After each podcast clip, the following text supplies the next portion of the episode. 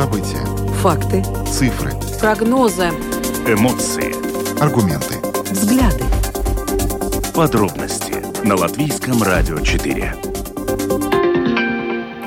Здравствуйте, в эфире Латвийского радио 4, программа «Подробности», ее ведущие Евгений Антонов и Юлиана Шкагала. Мы также приветствуем нашу аудиторию в подкасте и видеостриме. Коротко о темах, которые мы обсуждаем с вами сегодня, 20 декабря. В Латвии объявлено оранжевое предупреждение. На дорогах образовалось сильное обледенение, и уже во второй половине дня специалисты утверждают, что на большом количестве дорог на территории нашей страны затруднено движение. Это происходит в Видземе, а также в окрестностях Дубеле, Тукумса и Талси. Мы сегодня более подробно поговорим об этом с экспертом. Ну и продолжаем дневники благотворительного марафона «Дот Пеци» в программе «Подробности». К нам сегодня снова присоединится наша коллега, корреспондент Латвийского радио 4 Людмила Пилип, которая расскажет, как сегодня прошел уже пятый день благотворительного марафона. Добавлю, что за четыре дня пожертвовано уже 276 295 евро. Данные на сегодняшний день еще неизвестны, они будут доступны в 6 часов. Но об самом интересном Людмила нам сегодня расскажет. Сегодня состоялось первое заседание нового кабинета министров, и на нем правительство утвердило обновленный проект распоряжения министра финансов о Министерства финансов о графике подготовки законопроекта о госбюджете на 2023 год. Об этом, а также о других важных решениях, которые были приняты сегодня, мы на, рассчитываем поговорить с новым министром финансов Марвелом Ашрадансом, который будет с нами на связи позднее в рамках этой программы. Министры Европейского Союза накануне согласовали потолок оптовых цен на природный газ. Тем временем, как обстоит ситуация с газом в Латвии? Хватит ли нам э, газа э, на текущий сезон? И что будет с ценами? На эти другие вопросы сегодня в программе «Домская площадь» ответил председатель правления Латвии с газа Айгар Калвитис, и мы э, вам представим фрагмент этого интервью. Ну а сегодня еще в Ригу прибыл российский оппозиционер Илья Пономарев. А, этот человек а, известен тем, что долгое время он был депутатом Российской Госдумы, и вот совсем недавно, в ноябре, под его руководством в Польше, в Варшаве, прошел первый съезд народных депутатов России. Этот орган задуман как а, переходный парламент, который в конечном итоге сможет сформировать правила жизни новой России после того, как режим Путина падет. О том, собственно говоря, как это все будет э, выглядеть, Пономарев рассказал сегодня нам в эксклюзивном интервью. Ну а далее обо всем по порядку. Подробности прямо сейчас – Программа «Подробности» на Латвийском радио 4. Поговорим о том, что Латвийский центр окружающей среды, геологии и метеорологии объявил оранжевое предупреждение о ледяном дожде и очень сильном обледенении по всей стране. Что означает оранжевое предупреждение в случае с ледяным дождем и сильным обледенением? Это значит, что нарушено автомобильное, железнодорожное, воздушное сообщение, а также э, опасное передвижение по улицам. Кроме того, э, по мере обледенения могут обрываться провода и ломаться ветки деревьев деревьев. Но уже известно о том, что сейчас движение затруднено по всей стране. А, кроме того, вот буквально перед эфиром мы общались с нашим коллегой а, Романом а, Антоновичем, который сказал, что на работу он буквально ехал на своих двух ногах, потому что идти очень тяжело. То есть внимательными нужно быть не только водителем, но и пешеходом.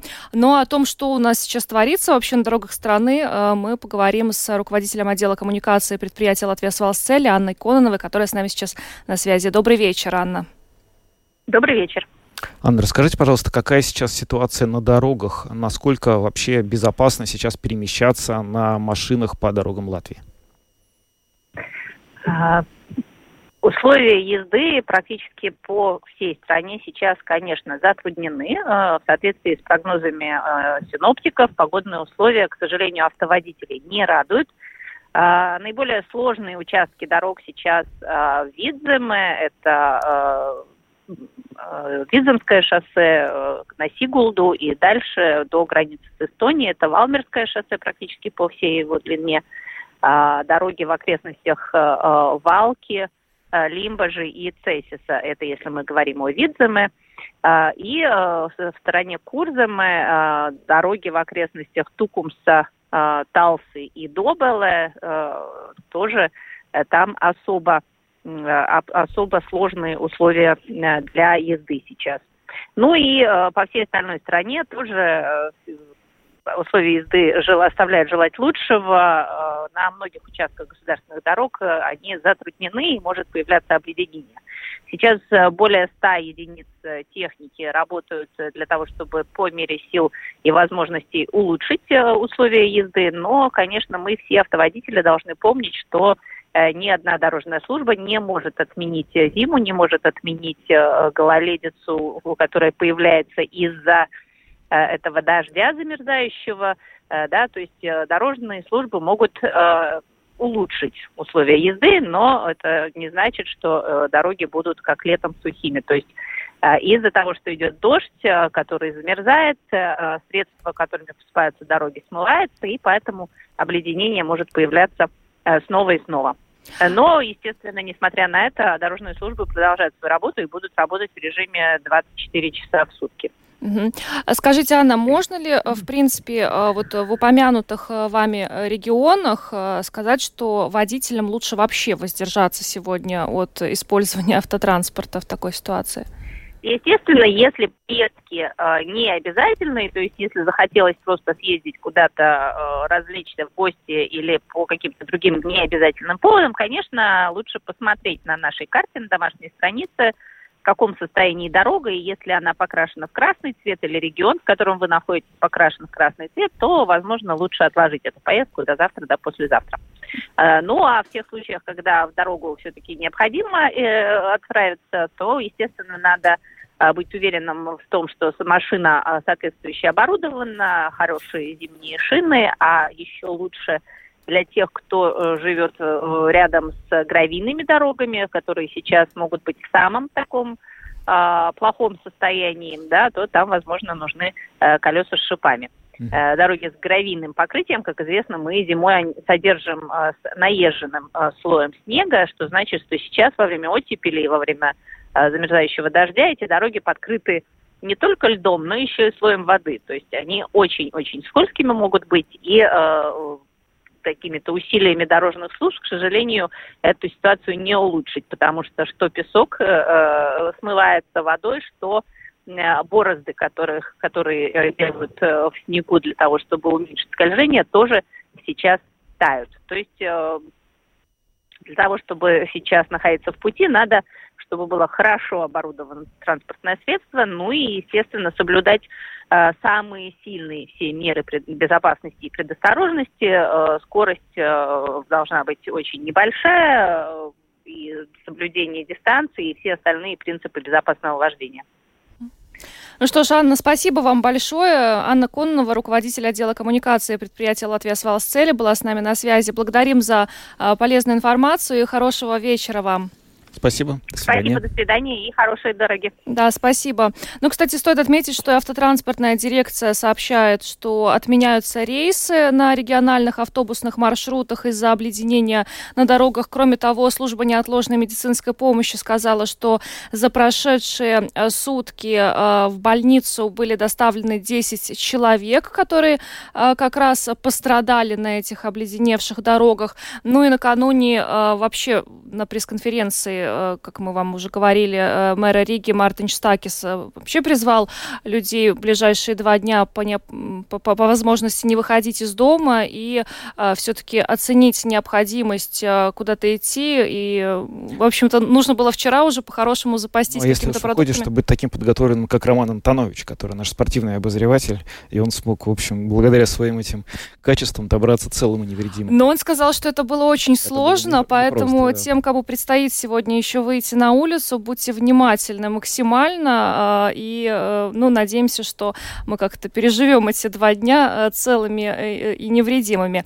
Ну, а пока мы двигаемся дальше, далее в нашей программе дневники благотворительного марафона Дот Пети. Это школа. Школа.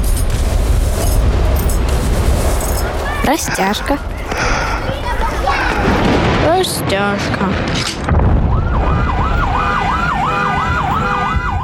Дом. Дим. Одноклассница. Одноклассница. Играть. Грати. Латвии более 35 тысяч беженцев из Украины. Треть из них – дети. Поможем украинским детям, которые в результате российских военных действий были вынуждены бежать в Латвию. Участвуй в благотворительном марафоне общественных СМИ «Дай 5» и пожертвуй, заказав песню. Твои 5 евро помогут украинским детям прожить еще один день без сирены взрывов. Зайди на Дотпецы ЛВ. Благотворительный марафон «Дот Пьецы» проходит уже пятый день. Мы в программе подробности продолжаем дневники этого марафона. К нам каждый день присоединяется наша коллега, э, корреспондент Латвийского радио 4 Людмила Пилип, которая рассказывает о том, как прошел очередной день благотворительного марафона. Напомню, что в этом году он посвящен помощи детям украинских беженцев. И лозунг марафона в этом году «День без взрывов». Ну, мы приветствуем гостей в нашей студии да, Людмила Пилип, корреспондент э, Латвийского радио 4, и э, к нам присоединилась наша дорогая коллега Мара Эглита, руководитель радиотеатра Латвийского радио. Добрый вечер, добрый вечер всем, всем Здравствуйте. слушателям. Добрый вечер. Я хочу только напомнить, да, вы правильно сказали, пятый день благотворительного марафона, и пять дней люди жертвуют деньги. А, Пока мы еще не знаем, какая будет сумма, потому что только в 6 часов мы узнаем. Но на вчерашний день было 276 тысяч 295 евро. Да, немножко темп снизился. Возможно, это тоже гололед и погодные условия. Но, с другой стороны, 290 уже есть заявок от украинских детей. То есть они верят, они надеются на помощь. И поэтому я еще раз хочу напомнить, что Пожертвовать можно в стеклянной студии Дот на портале dotpiece.lv. Также не забудьте, что есть уникальная возможность пожертвовать во время аукциона. То есть аукционы очень интересные. Вы можете там, участвуя в аукционе, приобрести уникальные вещи, как э, латвийских знаменитостей, так и мировых знаменитостей. Есть возможность всяких увлекательных поучаствовать. Я говорю, это люди, которые очень спортивные, уверенные в себе, могут прыгнуть с парашютом в Клайпеде. А, спорт, любители баскетбола тоже могут принять участие в соревнованиях нашей известной тройки а, это уникальная возможность даже не в соревновании, тренировки. Тренировки в соревновании это, ну, это уже другой немножко уровень. Э, есть ночь музеев, а есть э, ночь Викея в супермаркете. Тоже очень интересная возможность.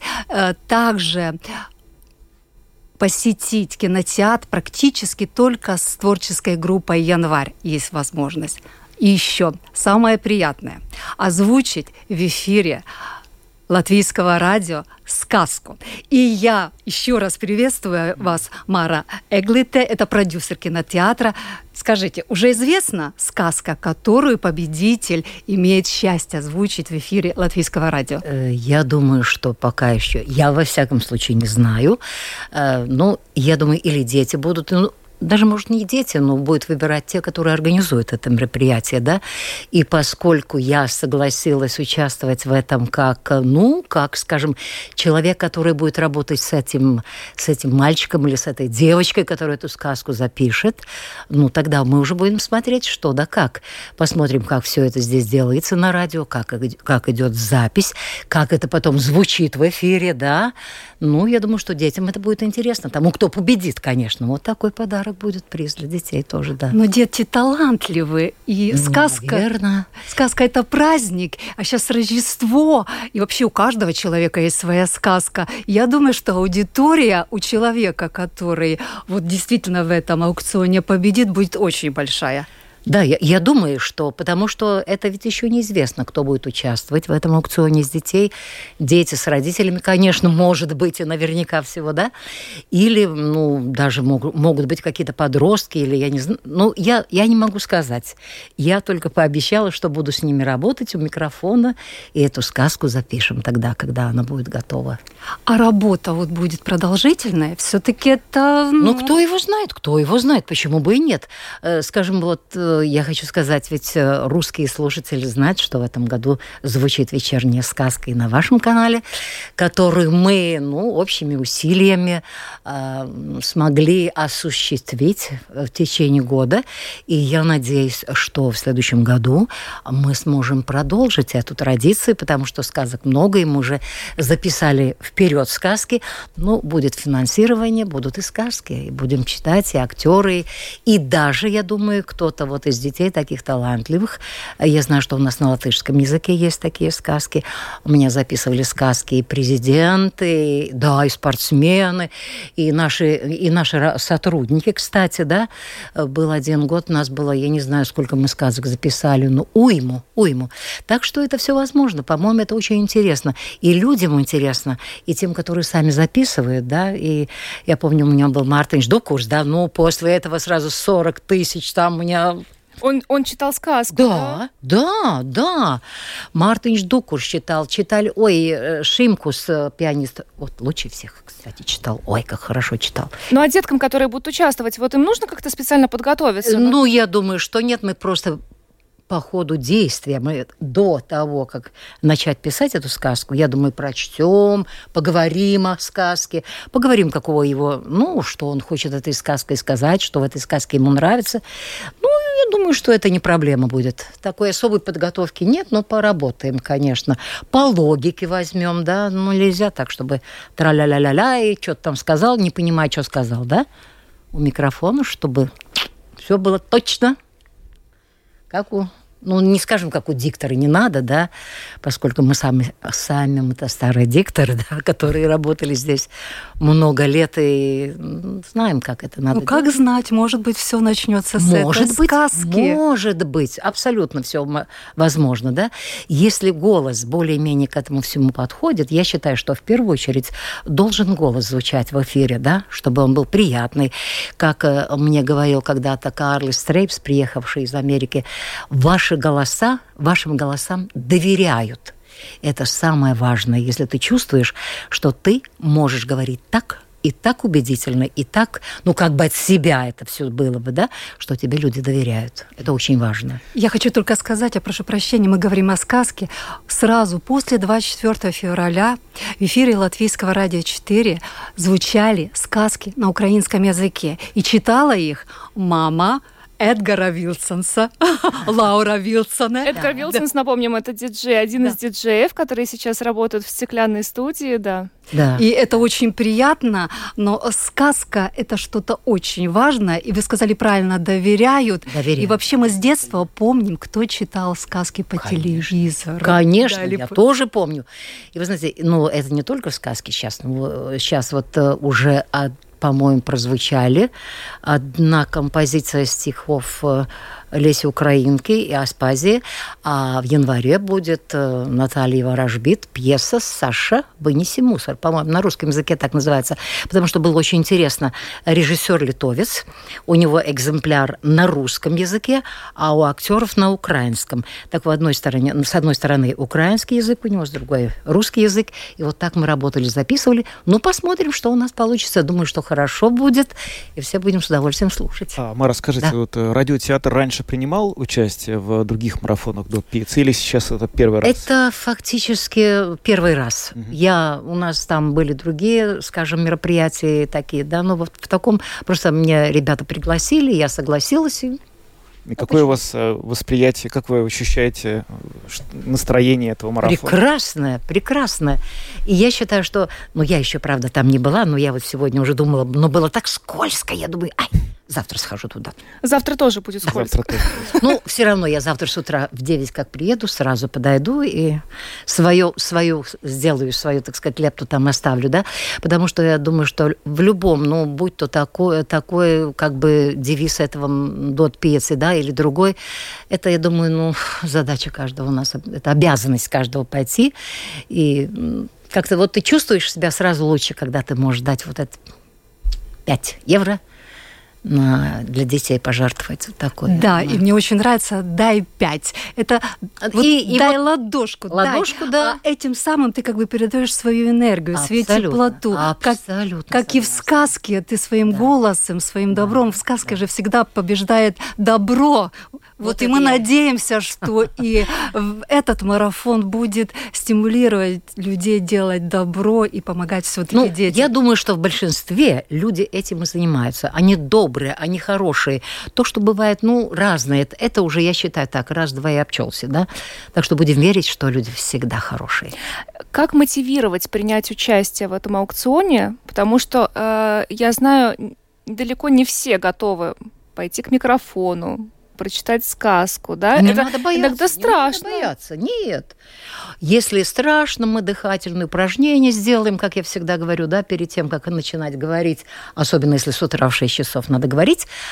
Это и вам, если в 6 начинаете, дыхательное упражнение возле открытого окна. И тогда все в порядке. Не нужно Голос бояться. звучит. Нет, не надо, не надо, не надо. Значит, завершением, завершением можем сказать, не надо бояться. Не надо. Мы не страшны. Мы не страшные. И это уникальная возможность прочитать сказку в эфире Латвийского радиотеатра с таким удивительным преподавателем. Я думаю, что это все будет только-только в плюс. Мне самой это будет очень интересно. Очень даже интересно.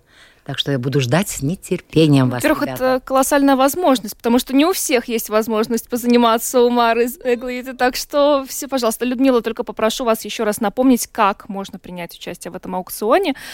Да, в этом аукционе очень просто. Алгоритм очень простой. Вы заходите на страничку э, dotpc.lv, и там есть специальный отдел участия в аукционе из Солы. Бл- Благотворительные вы выбираете, в каком аукционе вы хотели бы участвовать. Автоматически 5 евро будут, э, пойдут э, на марафон, и само участие в аукционе символический 1 евро. Ну и потом начинается аукцион. Евро, покрытие, дальше, дальше. Ну, в зависимости от того аукциона, да? от участников и от того марафона, конечно, сумма будет разная. Но хотелось бы, чтобы она была большая, потому что все-таки это пойдет в копилку благотворительного марафона Дот Ну, Пьеце. по возможности людей, скажем, не будем принуждать. Нет, их нет, так, нет, конечно. Принуждать мы не Да. будем. Мы заинтересуем их участвовать, особенно в радиотеатре. Прекрасно. Спасибо, спасибо, Спасибо. большое, коллеги, что присоединились к нам э, в программе подробности. Э, с нами э, были э, Мара Эглит, руководитель радиотеатра Латвийского радио. Большое спасибо, что пришли к нам в что студию. пригласили. Да, и Людмила Пилип, корреспондент Латвийского радио 4. Спасибо большое. А, Я только напомню, что э, за прямой трансляцией марафона Дот Пец и следите на портале общественных СМИ Латвийского радио, Латвийского телевидения ЛСМЛВ, а также на домашней странице проекта Дот Пец и на страницах аккаунта Дот Пец в социальных сетях. И благотворительный марафон проводится уже девятый год. Его организует Латвийское радио в сотрудничестве с латвийским телевидением, порталом общественных СМИ ЛСМЛВ и фондом Зедуат ЛВ. Кстати, сегодня еще и с коллегами обсуждали Томс Гревинш. э, Продолжает бежать. Он каждый день пробегает 42 километра. И, Как? честно говоря, мы не можем представить, э, как, э, какая выдержка у человека каждый день пробегать такие расстояния. Всё Выдержка, это. да, это ладно, а сейчас еще с этими погодными Скользко. условиями, когда Да. просто непонятно. То есть, может быть, он, конечно, там на коньки перешел. Нет, он не перешел, но он сказал, что сегодня немножко сбавил темп. Так Я думаю, что ты- есть такие когда-то были, я помню, в моей молодости наглость сауцас, я? Ну, я- Да. С гвоздями какими-то. это А, нужно. шип- Может Шипами, быть, а шипами, шипами. может Шипами. быть. Да, Да. да, да, да. да. И еще один нюанс. Арвиш Спрут на велотренажере уже пробежал 2000 километров. То есть Ого. до заявленных 3200 осталось 1200. Но будем надеяться. Ну, что Будем сказать, надеяться. В условиях гололеда велотренажер это чуть более гуманный способ передвижения, чем... Ну ладно.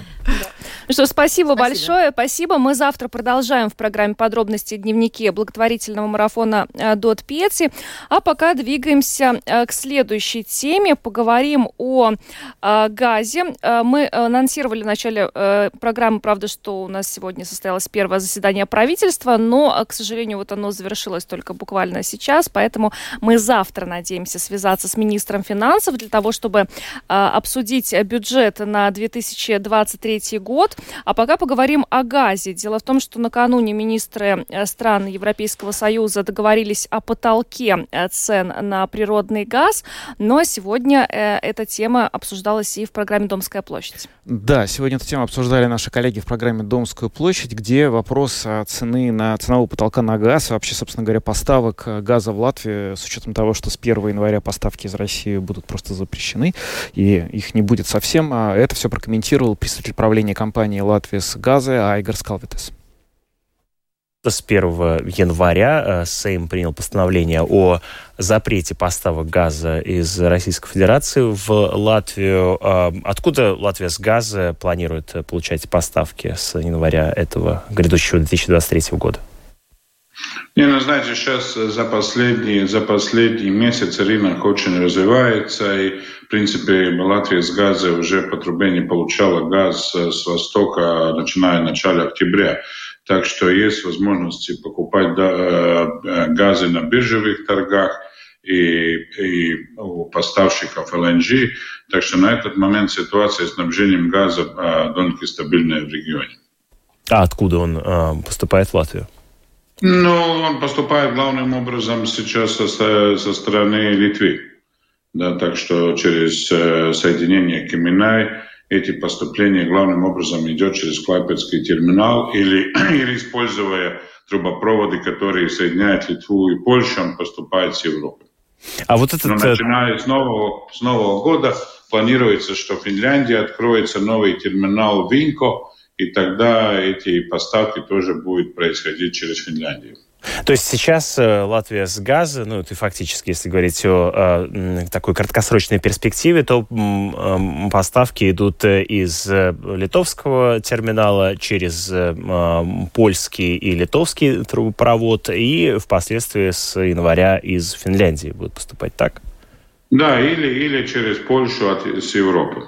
А вот этот вот как раз э, путь э, через Польшу эм, из Европы, это вот тот самый, та самая связка, которая теперь в этом году появилась, да, между по Польшей да, и это, это трубопровод ГИПЛ, который соединяет Литву с Польшей. И таким образом э, Латвия соединена, тоже наш регион соединен с другими странами Европейского Союза. И, как вы знаете, тоже сейчас конце года открылся Baltic Pipe, это новое соединение через Данию, Польшу и Норвегию. Так что пути поставок э, развиваются с каждым месяцем. Э, каков объем э, запасов Латвии с газа на данный момент, как вы его оцениваете?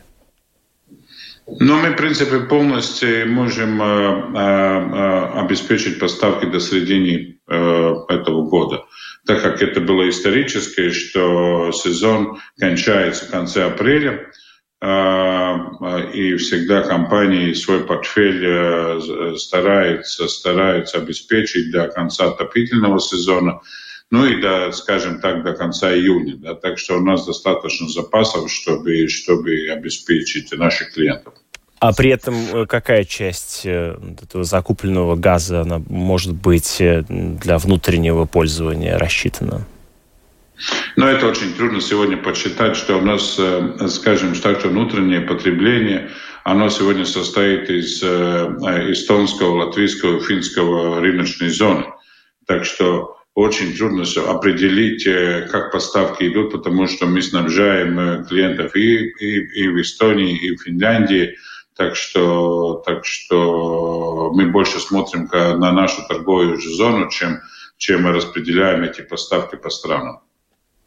Э, министры Европейского Союза договорились о потолке цен на газ. Об этом стало известно буквально вчера, в понедельник. Э, достигнутый э, компромисс о потолке цен на оптовую торговлю природным газом устанавливает цену на бирже Title Transfer Facility в Нидерландах в 180 евро за мегаватт-час в определенных условиях. Потолок цен будет введен с 15 февраля. Он вступит в силу, если цена на газ будет превышать 180 евро за мегаватт-час в течение трех дней. Как вы оцениваете оцениваете эту новость? Как она э, повлияет на газовый рынок в Латвии? Ну, скажем так, если смотреть исторически, то только два месяца прош... ну, в этом году э, ну, цена газа была выше, чем э, принятый потолок.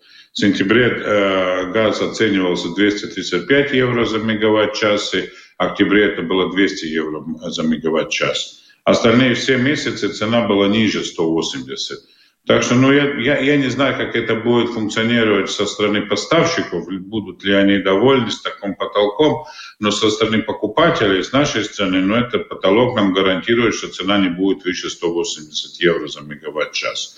Что, ну, значит, э, те два месяца, которые мы платили очень высокую цену, все участники рынка, ну, такой ситуации мы, скорее всего, в следующем году не попадем. А какова сейчас вообще прогнозируемость э, Латвии газа, того, как будет меняться цена на газ? Вы можете эту цену предсказывать на данный момент или это совершенно невозможно? Как изменились условия вот, в течение этого года? Ну, знаете, знаете, я думаю, что если кто-то сегодня мог бы прогнозировать, какая цена будет на следующей неделе, он уже мог бы заработать очень много денег. Да? Так что все прогнозы, они невыполнимы из-за того, что в течение одного дня, дня бывают дни, когда цена газа колебается за 20 евро. Да? Так что то, что мы сегодня видим, что, что если декабрь торгуется примерно 119 евро, то, то январская цена, ну, что мы вчера на бирже видели, торгуется где-то 125-126 евро за мегаватт-час. Так что есть какая-то тенденция маленького подъема, но могу сказать, что цена довольно-таки стабильная уже э, второй месяц. А в этой связи к чему готовиться э, и как выживать этим, этой зимой э, домохозяйством? За, закладывать в свои расходы увеличение э, стоимости тарифов э, или как? И есть ли у вас какой-то совет простым латвийцам? Ну, во-первых, то, что надо, скорее всего, делать, надо переходить на расчеты за фактическое потребление. Если раньше, когда стабильный рынок был, цена там держалась в среднем 20 евро за мегаватт-час, тогда был такой э, возможность платить э, ну, как по-русски излīdzināto а то максаем, да? Да, выровненный платеж, да. Сейчас выровненный да, платеж, я так понимаю, вообще в Латвии с газа не предоставляет такую услугу, да? Ну, есть, у кого, у клиентов есть желание, то они, конечно, сохраняют такую возможность. Но чтобы ты, а, как клиент, мог понять, сколько ты реально газа тратишь, конечно, намного лучше это оплатить за фактическое потребление. То, что насчет тарифа, ну, мы э, весь прошлый год продавали газ, ну, поставляли газ домохозяйствам дешевле, чем мы покупали на рынке газ. Так что, так что, конечно, это выровнение цен на следующие полугодие э, большим, большую помощь дает правительственная поддержка, которая Э, ну, будет компенсировать эту, эти убытки, которые э, поставщики получали за прошлый, э, прошлый год. Так что потому нет такого резкого роста тарифов на отопление, как это было бы в случае, если правительство это не помогало компенсировать. Насчет того, что тарифы, говорите, растет на 11% маленьким потребителям, это связано тем, что правительство не компенсирует маленьким потребителям. Э, эта субсидия не существует. Зато в этом тарифе э, в расчетах мы брали, э, брали расчетах те, те убытки, которые мы получили за прошлый год, первое полугодие 2023 года. Так что довольно-таки понятно, если бы правительство э, не, не, не субсидировало определенный уровень э, цены, то, конечно, тарифы были бы на рынке намного выше в следующем полугодии. Айграс Калвитес, председатель правления компании «Латвия с газа», прокомментировал э, последние новости, связанные с газовым рынком, сегодня с утра в эфире нашей программы «Домская площадь». Вообще, надо сказать, что введение этого газового потолка, потолка цен на газ а в Евросоюзе, это очень знаковое событие, и оно, в общем-то, ожидалось. А с другой стороны, никто до конца не был уверен, э, в каком смысле, в каком плане этот компромисс вообще удастся, потому что страны Евросоюза имеют очень разные взгляды на то, нужен ли этот компромисс, компромиссный уровень потолка в целом, и если этот потолок нужен, то на каком уровне он должен быть. В частности, наиболее последовательно против этого плана выступала Германия, которая на самом деле в значительной степени является главным поставщиком, ну, покупателем российского газа. И э, в итоге на встрече, которая завершилась, Германия просто добровольно отыграла назад и сказала, что она готова на этот потолок по той причине, что чувствует за собой моральную ответственность за то, что нынешний э, газовый вот, вот кризис на рынке газа произошел вообще, потому что долгое время именно Германия настаивала на том, чтобы поставки, э, считала Россию надежным поставщиком и выступала за то, чтобы расширять поставки э, газа из России. Ну, здесь, конечно, всегда есть некое опасение, что эта мера, как любая ограничительная мера, которая нарушает работу рыночных механизмов, она сработает против тех, кто ее вводит. В частности, критики этой меры говорят, что Евросоюз в целом и страны Евросоюза это поставят в довольно уязвимое положение, потому что те страны, другие страны мира, которые не обременены таким потолком, будут покупать просто тот газ по любой цене, а Евросоюзу он достанется не весь. С другой стороны, э, те, кто выступает за потолок, считают, что эта мера необходима, потому что такие пики цен на газ, которые мы видели этим летом, чудовищный совершенно рост, это то, что, с чем, в общем, потребители в Евросоюзе жить дальше просто не могут, и так или иначе Евросоюзу нужно принимать какие-то решения, чтобы не допустить такой ситуации в будущем. Ну, еще э, стоит отметить, э, только уже не про газ, а про электричество. Э, сегодня важный вопрос рассматривался на заседании правительства Латвии. Э, некоторое время назад э, мы помним, что Аукспрегума Тиклс и Садалас Тиклс объявили о резком повышении э, своих тарифов, э, после чего премьер-министр Кришинис Каринш распорядился э, Минэкономики все-таки пересмотреть это повышение для того, чтобы они, оно не было таким стремительным. И сегодня этот проект как раз рассматривался на закрытой части заседания правительства. Там никаких конкретных решений пока а, принято не было. Но сегодня на пресс-конференции а, министр финансов Арвил Сашраденс а, сказал, что в принципе эти тарифы должны были бы вступить в силу во второй половине следующего года, поэтому у правительства есть достаточно времени для того, чтобы подготовить хороший вариант того, как поступить, чтобы эти тарифы так сильно не повышались. Поэтому есть надежда, что что электричество не подорожает столь стремительно, как могло бы, если бы Аукспрегума Тиклс и Садалас Тиклс э, все эти тарифы утвердили бы в том виде, в каком они их изначально представили. Да, ну что ж, мы надеемся, что завтра этот вопрос мы также обсудим в эфире программы «Подробности» с министром финансов Фарадом Ашрадом, с которым мы не смогли, к сожалению, связаться сегодня из-за того, что у нас уже была договоренность о беседе, но, к сожалению, заседание правительства закончилось достаточно поздно, и мы не смогли с ним связаться. Ну а далее в нашей программе «Эксклюзив» в Латвию прибыл э, бывший депутат Госдумы России, организатор съезда оппозиционных российских депутатов Илья Пономарев, и вот э, коллега э, Евгений Антонов сегодня с ним пообщался и записал интервью. Да, мы с ним поговорили, и надо сказать сразу, что полностью наш разговор с Ильей Пономаревым вы сможете услышать в понедельник в программе «Портрет времени», которая выйдет и в эфире Латвийского радио, а также в а, формате подкаста. Кроме того, мы это видео выложим а, в наших видео э, платформах, как YouTube и, вероятно, Facebook тоже. Но в целом мы говорили с ним о том, как он видит, собственно говоря, переходный период, когда Россия становится другой страной. Потому что именно Пономарев был тем человеком, который, по большому счету, организовал вот этот вот первый съезд народных депутатов России, который в ноябре прошел э, под Варшавой.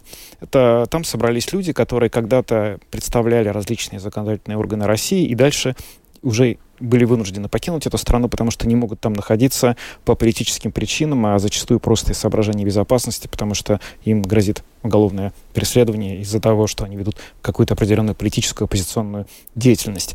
И один из э, тех вопросов, которые я попросил его прокомментировать, стоит в том, а как вообще ему удастся убедить жителей России, что этот вот первый съезд народных депутатов, который прошел в Варшаве, и его решение, а там довольно много идей, которые они предложили, как это сделать так, чтобы это было легитимно, чтобы люди, которые в России живут, э, согласились считать решение этого съезда достойными того, чтобы им следовать. И вот что он нам на это ответил.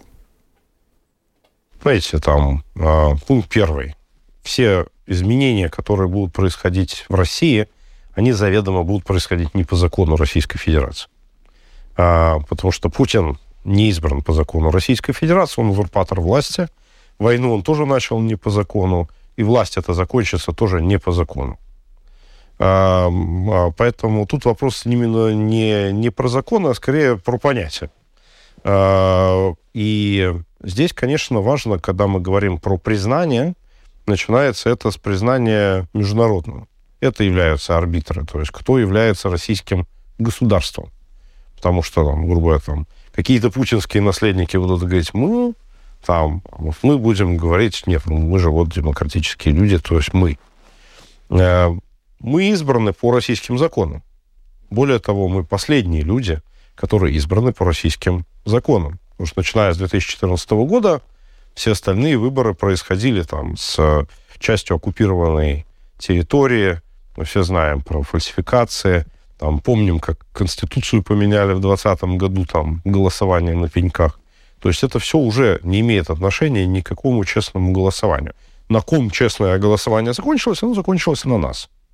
И, конечно, критики нам говорят о том, что, ну, а когда это было, да?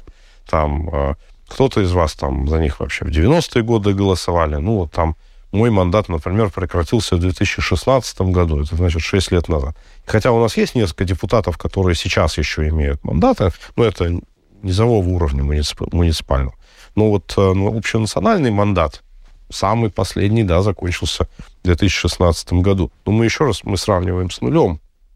То есть вот у Путина легитимность ноль и даже минус, потому что он узурпатор. А здесь это что-то.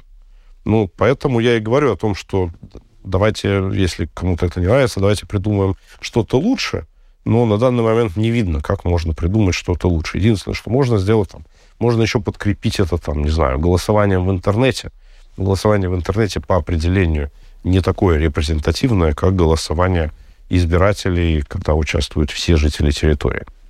Еще один вопрос, который мы попросили прокомментировать э, у Ильи Пономарева, состоял в том, что вот сейчас действительно за территорией, э, вне территории России находится довольно много различных оппозиционных сил, которые не слишком хорошо друг с другом ладят. Они проводят различные съезды, встречи, форумы и, в общем, друг к другу в гости ходят далеко не всегда. Есть э, позиция группы, условно говоря, Ходорковского, есть позиция группы Навального, есть позиция группы Пономарева, если можно их назвать группами. И, в общем, вопрос, который в этой связи звучит, звучит, он а, является актуальным. Удастся ли всем этим оппозиционерам, которые на самом деле все выступают против Путина, просто очень по-разному, удастся ли им уладить разногласия и сделать что-то вместе в тот момент, когда это реально потребуется? Вот что на это ответил Пономарев. Знаете, один из моих любимых анекдотов, когда стоит Илья Муромец перед камнем, и он написано, направо пойди, пойдешь, по шапке получишь. Налево пойдешь, по шапке получишь. Прямо пойдешь, по шапке получишь. И вот он стоит, чешет репу. Да ему сверху голос. Илюш, решаю что-нибудь поскорее, а то прямо здесь по шапке получишь. Вот э, это ситуация российской оппозиции. Э, у всех свои подходы. Кто-то хочет направо, кто-то хочет налево. И любые попытки объединения приводятся только к тому, что мы топчемся перед этим камнем, которым является путинский режим, и получаем дубинкой по голове прямо на месте. Объединение не должно быть фетишем. Объединение должно быть действие. А идеи, они у всех разные.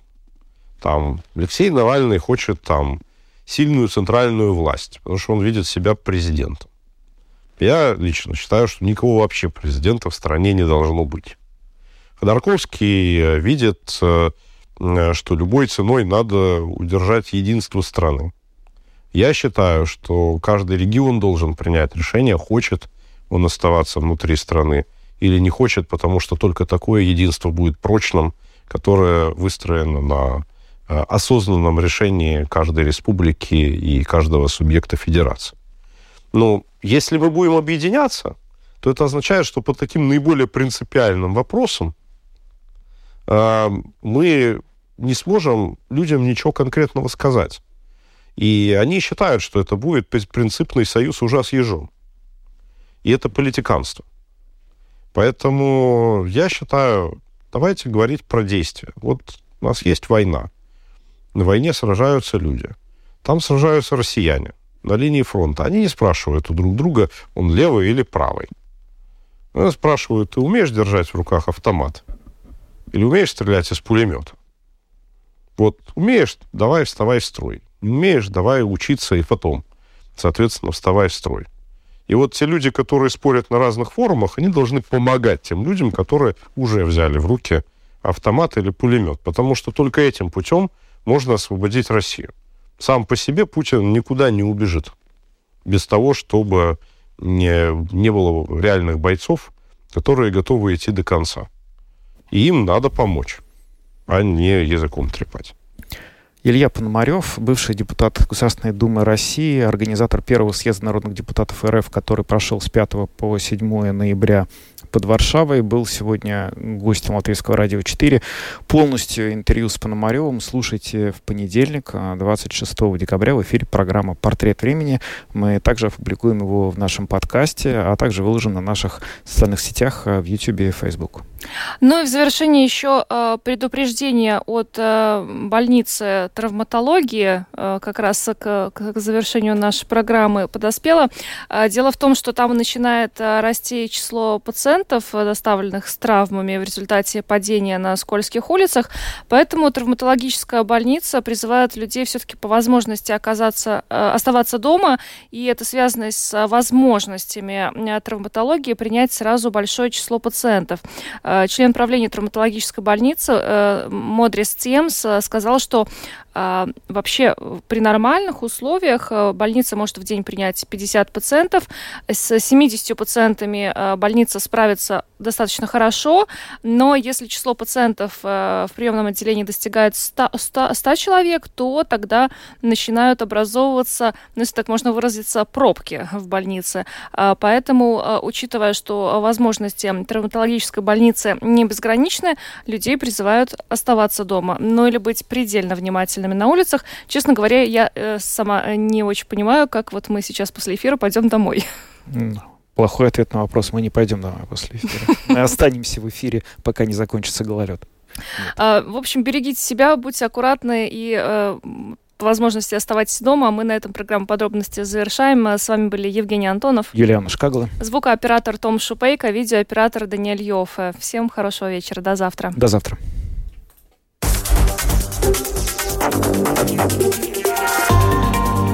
Латвийское радио 4. Подробности по будням.